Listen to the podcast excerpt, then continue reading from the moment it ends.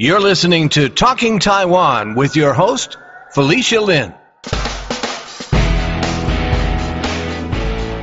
This episode of Talking Taiwan features part two of my interview with Dr. Peter Tsai, the Taiwanese American inventor of the N95 mask technology.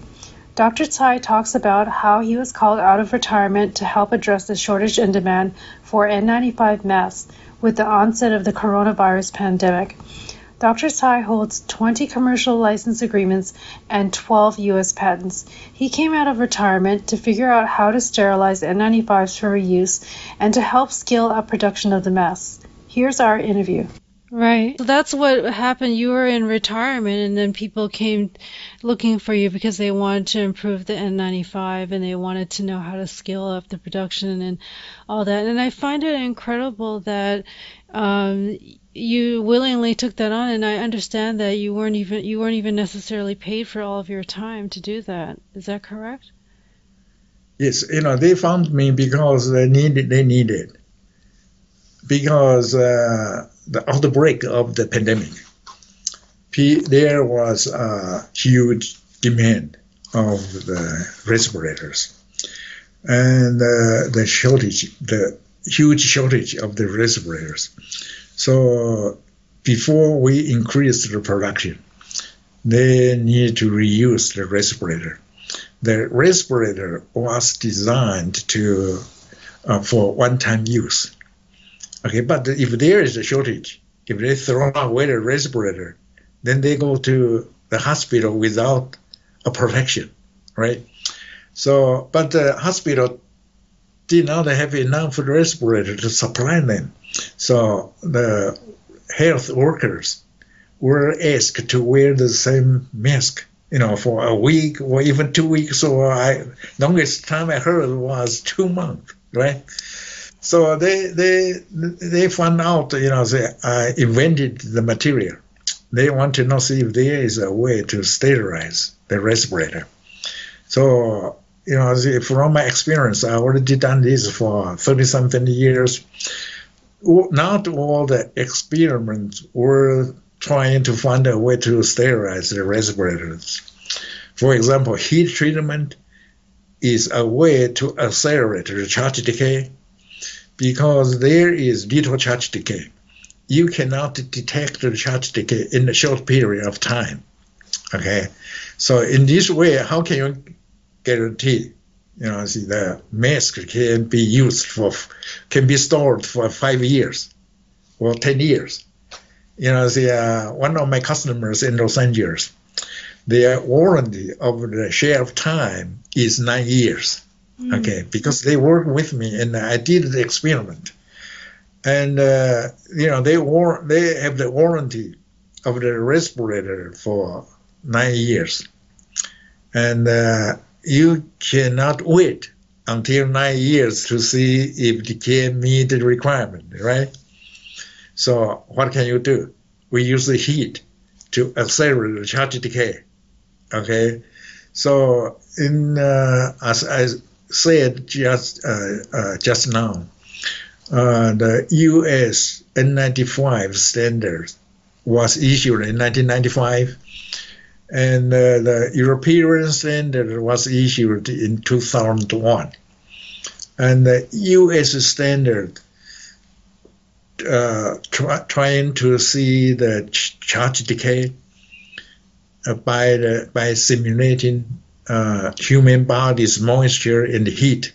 So they use 85% relative humidity at 38 degrees C Celsius. Mm-hmm. Okay for 25 years, uh, 25 hours, I mean 24 hours, to see if the efficiency is still there. Okay, so they precondition precondition the respirator at 38 degrees C, 85% relative humidity for 25 hours to see the efficiency is still there. Okay, wow. so they are artificially um, testing to see what if it would last 24 hours. Yeah, that's right. Uh, so that's uh, uh, after 24 hours, they, they want to see if the efficiency is still there. Okay, but uh, 2001 European committee trying to make the standard, they figure out there was no charge decay under the U.S. standard precondition. Okay, so they developed a new heat uh, temperature to precondition the respirator. They use 70 C for 24 hours to to see if the efficiency is still there. Okay, so you know during our time I work with my uh, customers to see if their respirators uh, have still have the efficiency after the precondition of uh, 24 uh, of uh, 70 degrees C for 24 hours, and uh, we could not achieve that. So we studied how to achieve that. Okay, so we already figured out, you know, see, to achieve that. So we knew, you know, see, uh, 70 C for 24 hours, there is no charge decay. Okay, so and, and uh, uh, at the outbreak of the pandemic, then uh, I said, you know, the 70 C 24 hours, there is no charge decay. And we searched the literature after SARS a lot of uh, researchers already done uh, research from 56C to 75C, you know, from 30 minutes to 5 minutes kills, uh, I mean, uh, SARS. So if, uh, you know, since COVID-19 is also coronavirus, so if that temperature kills SARS, you know, it, it, it should kill COVID-19, but we cannot say you know it's cured COVID-19 because uh, they are coronavirus, but uh, their uh, heat resistance behavior may be different, right?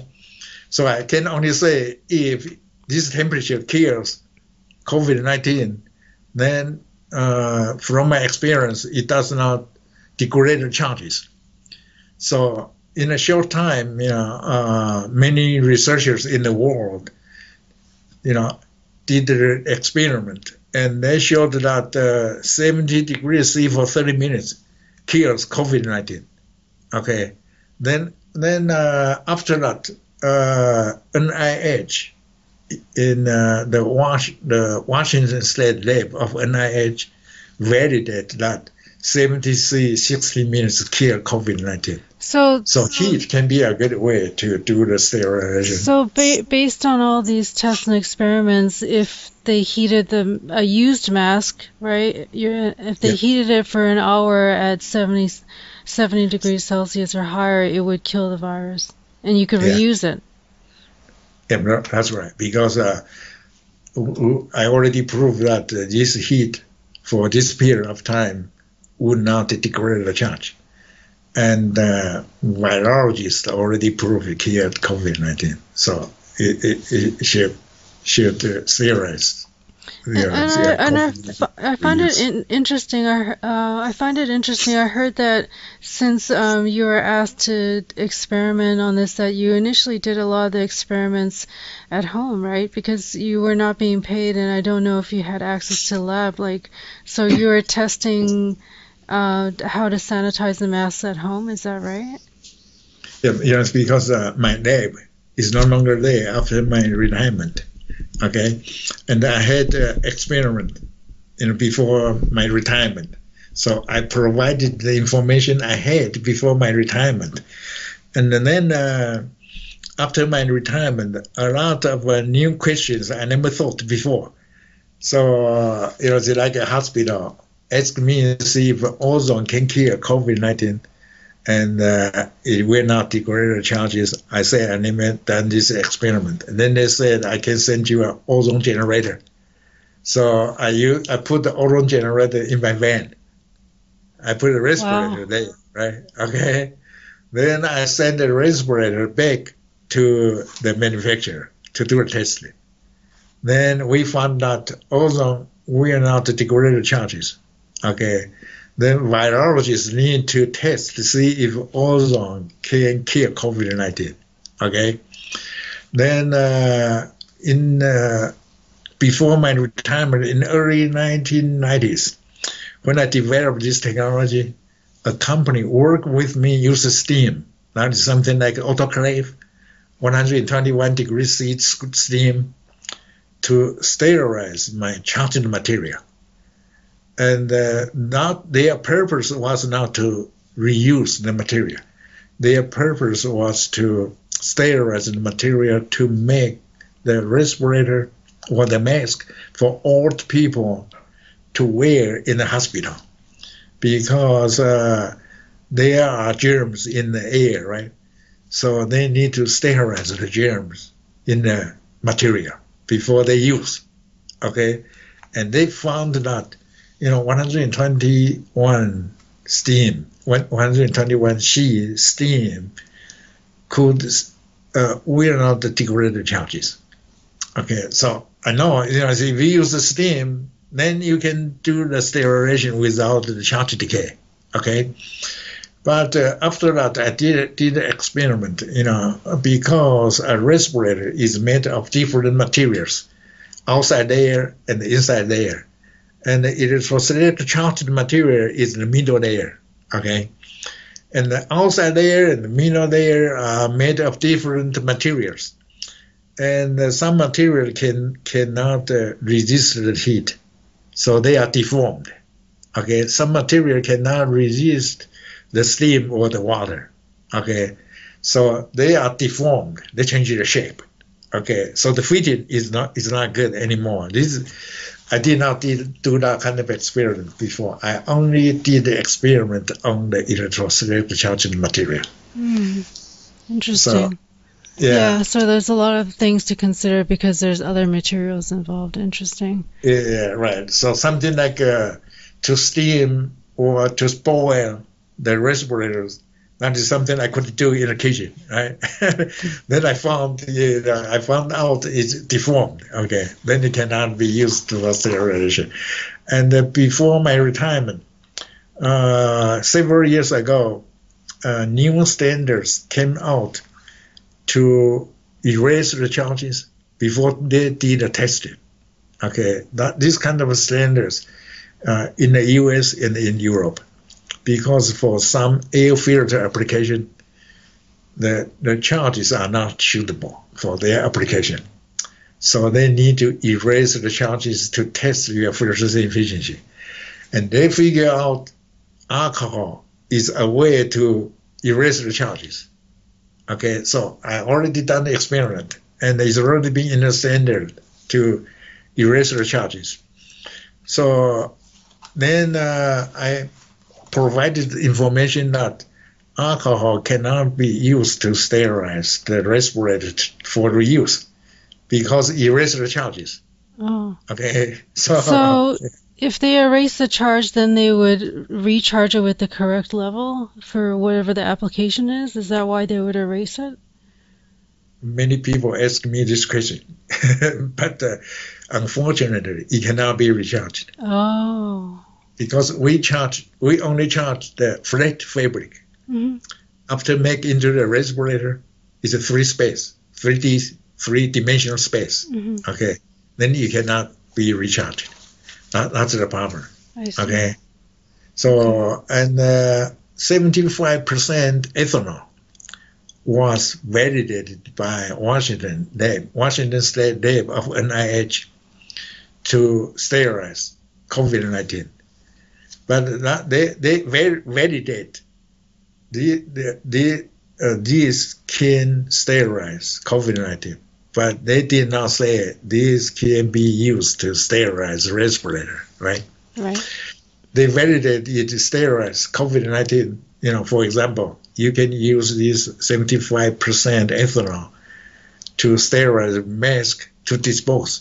So janitor, when they pick up the respirator, they will not get infected, right? Or for uh, cell phone, you can use 75% ethanol to sterilize the surface, right? Yeah. So, that's so, an important distinction because you want to sterilize the outside, but it doesn't mean that the mask can be reused. It's just sterilized so if somebody else touches it, then they, uh, it's safe for them to pick up, right? That's right. And also you can use this alcohol to sterilize the material, right? Mm-hmm. okay, like a cell phone, Mhm. because it was just reported two days ago that uh, COVID-19 can survive for 28 days on a smooth surface, Wow. 28. like. Okay, 25, 28 days, so you can use ethanol. You know, you just sterilize it, right? Yeah, okay, yeah, before yeah. you touch it. before you touch it. Okay, so you know the and also uh, people ask me see if uh, uh, respirator is washable. Uh, they, they, because uh, uh, the time when I developed this material, we did an experiment by immersion the fabric into water for three days. Then we take it out. Then we dry it. We test the efficiency. Efficiency is still there. Oh. So so I provided the information. You know, if it comes in contact with uh, water, the respirator. If the water, if the respirator comes in contact with water, or at a high humidity environment, it doesn't have a charge decay. Okay, but but uh, we use soap water to wash the respirator. Then it, the charges are gone. oh. Okay. So after that, you know, see, I uh, provided this information. You know, it's okay at high humidity, and uh, it's okay even you it in contact when it rains uh, Right. with the water. If it gets Okay. wet or you submerge it in water, It's- it's okay. It's okay, yeah, right. But you cannot wash using soap. That's interesting. Wow. Yeah, so that's good to know. You know. Yes. Yeah. Yeah, a reporter interviewed me when she asked me this question.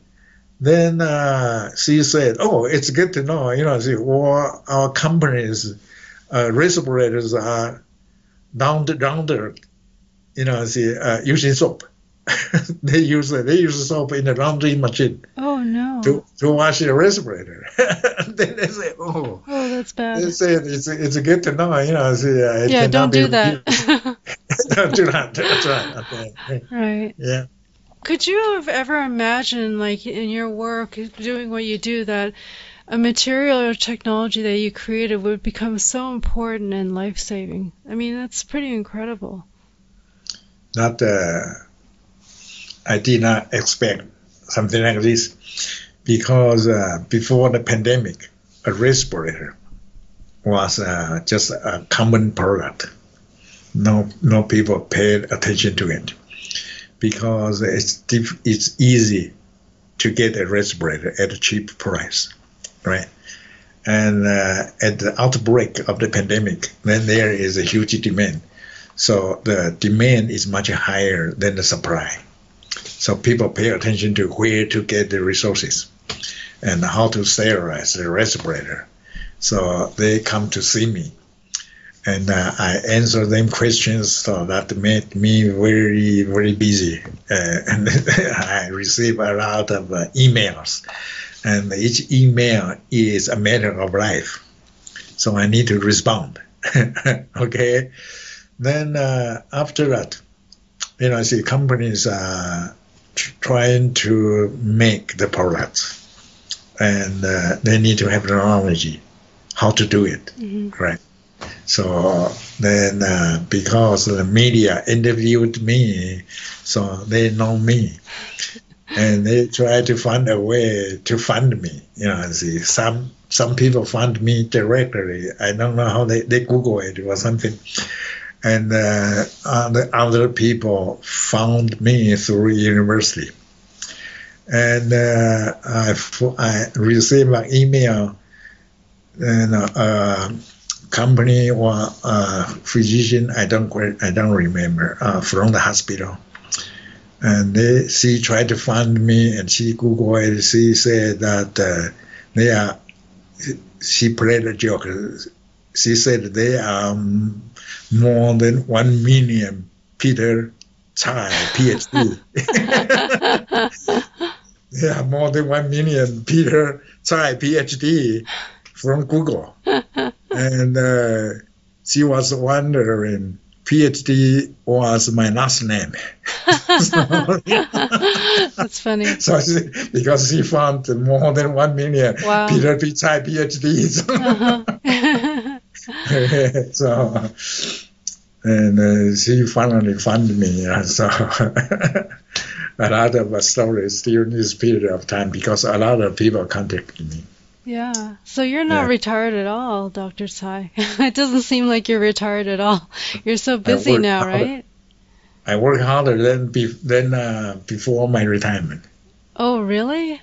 Wow. Yeah, much much harder because a lot of emails Yeah. jumped in every day, Mhm. You know. hmm Then uh, a lot of questions went to the university, hmm and uh, they forwarded the emails to me. Then I said, "Oh, not too not uh, more than uh, I can handle." So I said I could compile all the questions into an article, and they uh, they were willing to post it. Then after they post the, the article, more questions. Then uh, then before I compile all the questions, okay, because uh, after they posted, then uh, more people know me, right? So and they have more questions. So so more people uh, know me. So more questions from the new people. Yeah. So, Well, I Um, hope you have a team of people working with you. Um, that's not just you. I mean, that sounds like a lot of work. yeah, right. But uh, if you want to develop something, you may need to have people with a different expertise. hmm But um, almost all the questions to me are my uh, experiment before. hmm So Oh, I see. I- So you you're the only one that can answer it. That, that's right. And because uh, respirator is uh, not a profit industries in the U, in the U.S. right? It's non-profitable in the U.S. So not many people doing this research. And uh, for my customers in the U.S., you know, they will not answer the questions because uh, they are producers, and the producers would not like to would not like to provide the information, right? one one reason is because uh, they want to encounter with their competitors. hmm The other reason is uh, they don't want to take the responsibility of something they said is not is inc- Liability. liability, something like that, right? Okay. So, so I said everything from my expe- experience in terms of material. So, you know, see, and uh, I provide the information of the material, and then uh, virologists need to do the experiment. Okay, that's not my scope. Mhm. So that's a combination of all the information. And uh, after I provided information, then I'm provided by many resources with information also. So I combine what the information is together. So so the improvement or the increase of the information, you know, it, it grows rapidly. So that, that is good, you know, to know something too. And uh, I make a lot of friends too during this period of time. That's Yeah. a good way to look at it. yeah, it's, I mean, Um, so I'm curious, like about um, you work with Oak Ridge Labs, and you are able to help them scale up their production of N95 masks to 9,000 masks per hour. Um, can you tell me, like, how did you do that? Oh, you know, because uh, uh, my my neighbor, just uh, a few blocks away, Uh-huh. uh, during our annual uh, what is that? Uh, what, uh, the the meeting of uh, subdivision. Mm. Okay, uh, I gave them the respirators one time, and uh, so they uh, have the memory. You know, I developed the technology to make the media, and uh, her husband worked at Oak Ridge. So he talked to the president of the University of Tennessee to try to try uh, to to fund me to help Oak Ridge. And Oak Ridge has a pilot line to make the precursor of the carbon fibers. That is the same process to make microfibers, but their design is a little bit different, and the processing parameters are different too. So I have them to modify the line and uh, to adjust the processing parameters. And I moved my uh, pilot charger, the pilot charging device, to install in the pilot line to do the charging. So in a short time, we could make the microfibers and we could do the charging. So their pilot line is not wide. So they could only make uh, 9,000, as you said, 9,000 an hour or something Mhm. like that. Then after that, we work together to help the industry to make, uh, to uh, modify similar uh, uh, process to make microfibers. So a company we have just about 100 miles away from us, they could make the material to make 2 million pieces of respirator a day. Wow, really? yeah. Then after that, we have many uh, respirator converters. Okay. And uh, one after another is opening to make the respirator. Okay. And uh, uh, the one we have in uh, Florida, they hired 1,200 people to make 3.5 million pieces a day. wow. Okay.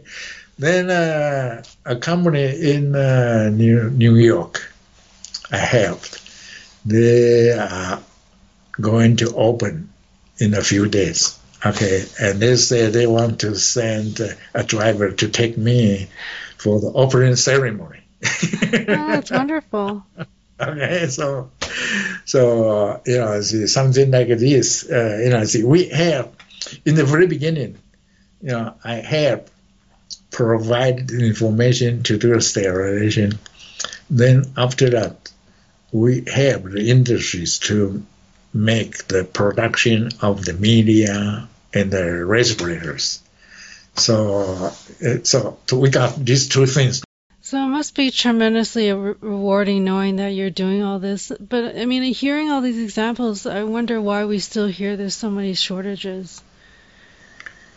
Yeah, there is a serious shortage, but uh, I heard that uh, it's not uh, that bad as before. hmm And uh, also because the the increase of the, the the cases. If there is an increase of the, the cases, then uh, it is still a demand there. You know, so if the cases flatten out, then uh, the demand should not be that high. But uh, if the infections cases increasing, then there is an increase of the demand. So that's something. So so uh, I don't know for sure how much shortage at this time. Yeah. But but uh, I heard uh, from the med- medical personnel they say it's better now. So hmm you know because I, as I know, there is a increase, a huge increase of production. Okay, so so, and uh, we relied on import in the very beginning.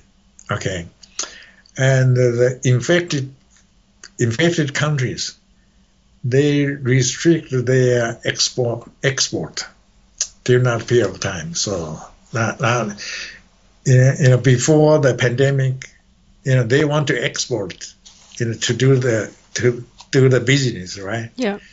but if they need it they control it and we need it so That's what so caused the this is why shortage. our- Yeah.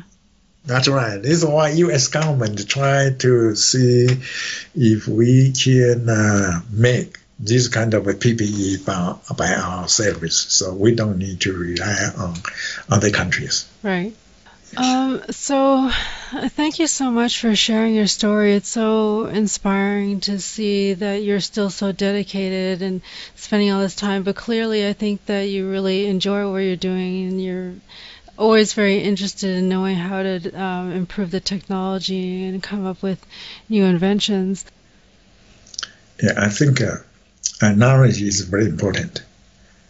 You know, you need to have knowledge so you know how it works, why it works, right? Then uh, from there you can think, you know, what uh, uh, what, what something new you can develop. And uh, from my experience, I think doing is very important too.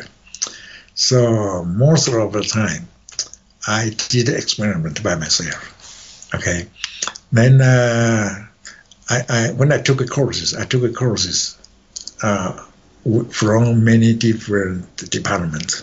So I, I integrate all this background together.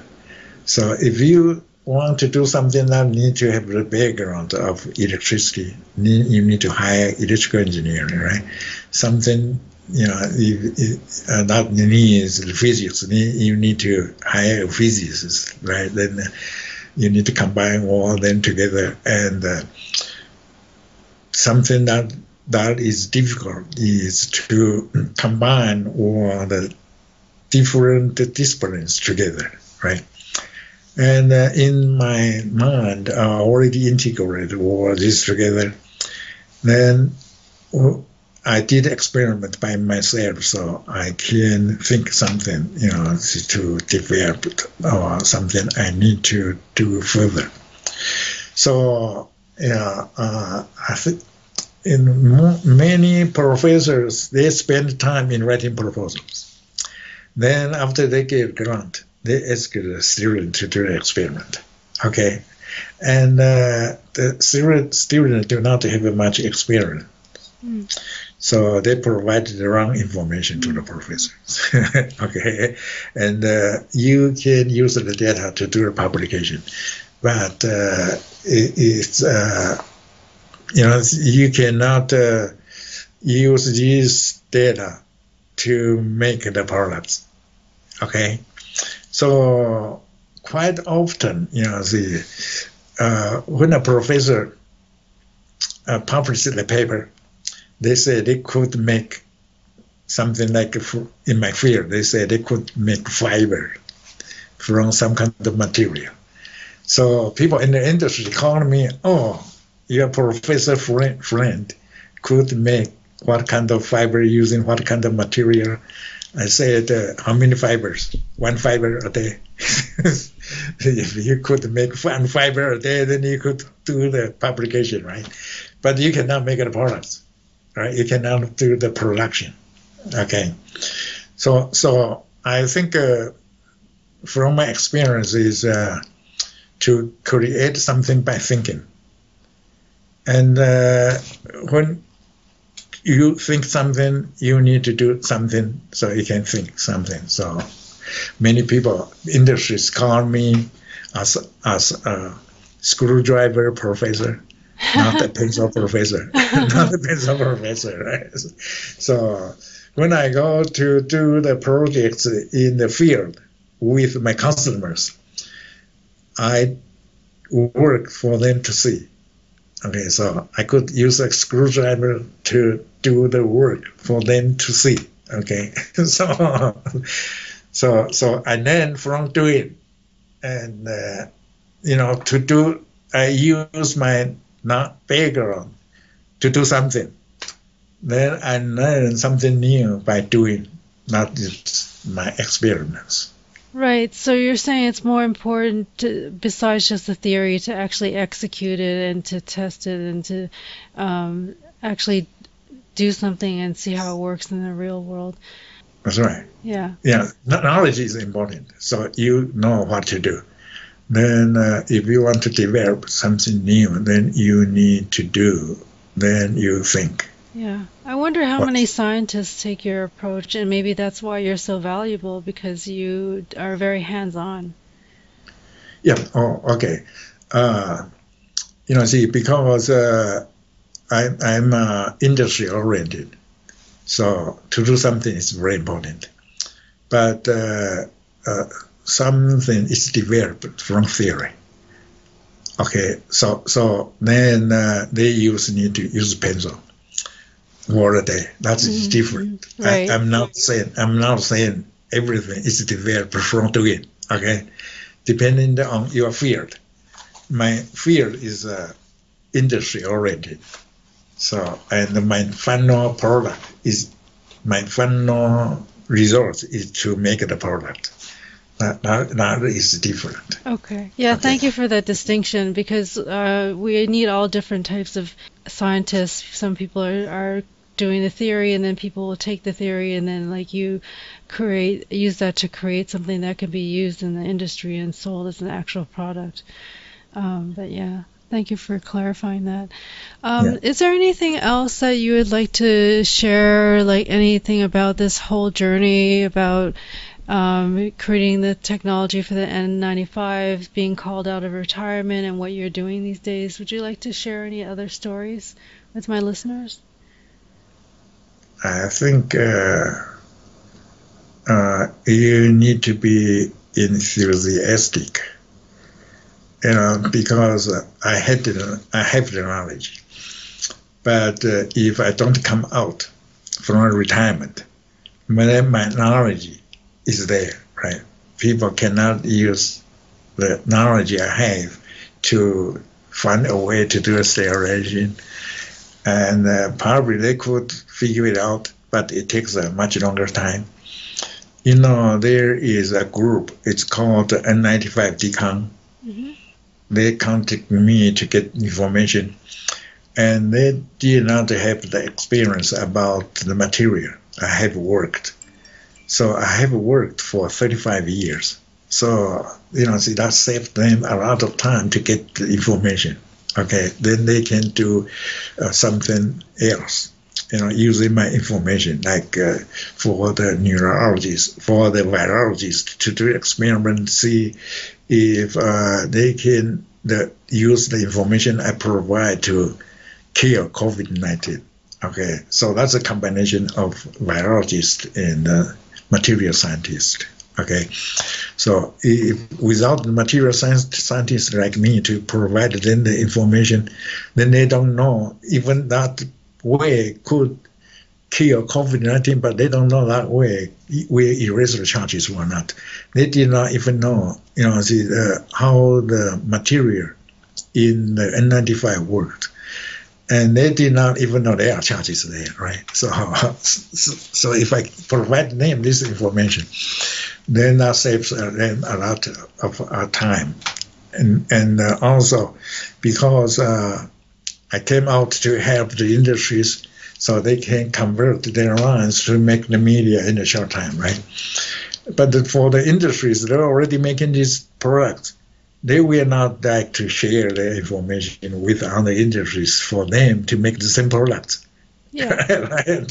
So, so that is something different. And uh, you know, see, I so I thought I, I felt obligated to do something, you know, you know so to help people when uh, in this difficult time, right? So, so this is why I came out to.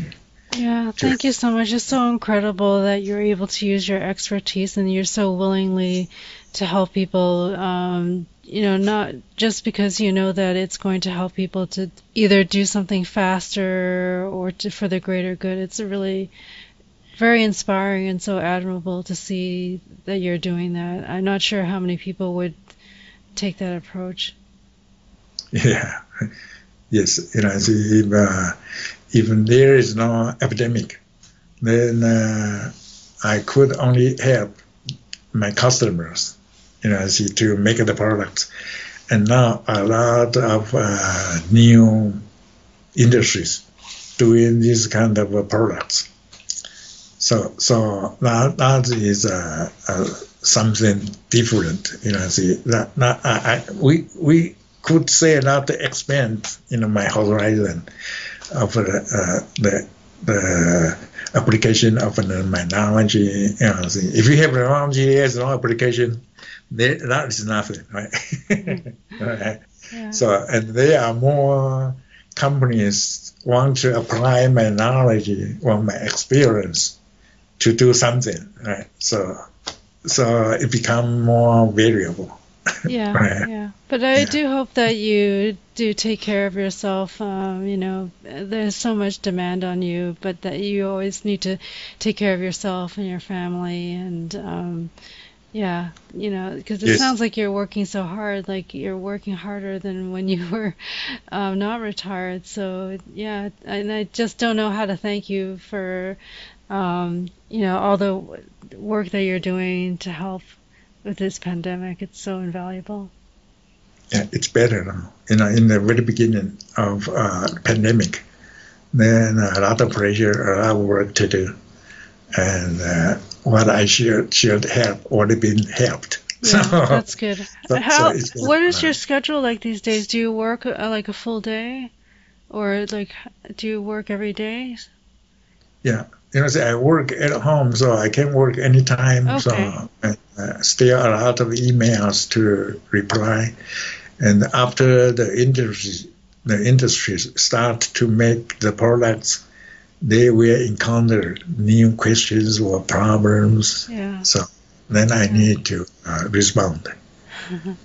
so so I have uh, new inquiries, new questions or different questions at different times. Right. But but it now it's better. It's not that much pressure as in the very beginning. Yes. Okay. Yeah. That's good. Yeah, yeah, yeah. Okay. Well, uh, Okay. thank you very much, Dr. Tsai. I really appreciate this. Um, uh, thank you so much for being on the podcast. My pleasure. I've been speaking with Dr. Peter Tsai, the Taiwanese American inventor of the N95 mask technology. Amid the coronavirus pandemic, he was called to come out of retirement to figure out how to sterilize N95s for reuse and to help scale up production of the masks.